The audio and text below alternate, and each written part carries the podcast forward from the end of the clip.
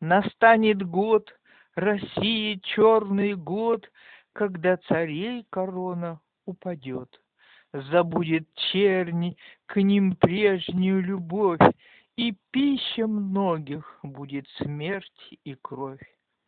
Когда детей невинных жен Низвергнутый не защитит закон, Когда чума от смрадных мертвых тел начнет бродить среди печальных сел, чтобы платком из хижин вызывать, и станет глад сей бедный край, край терзать.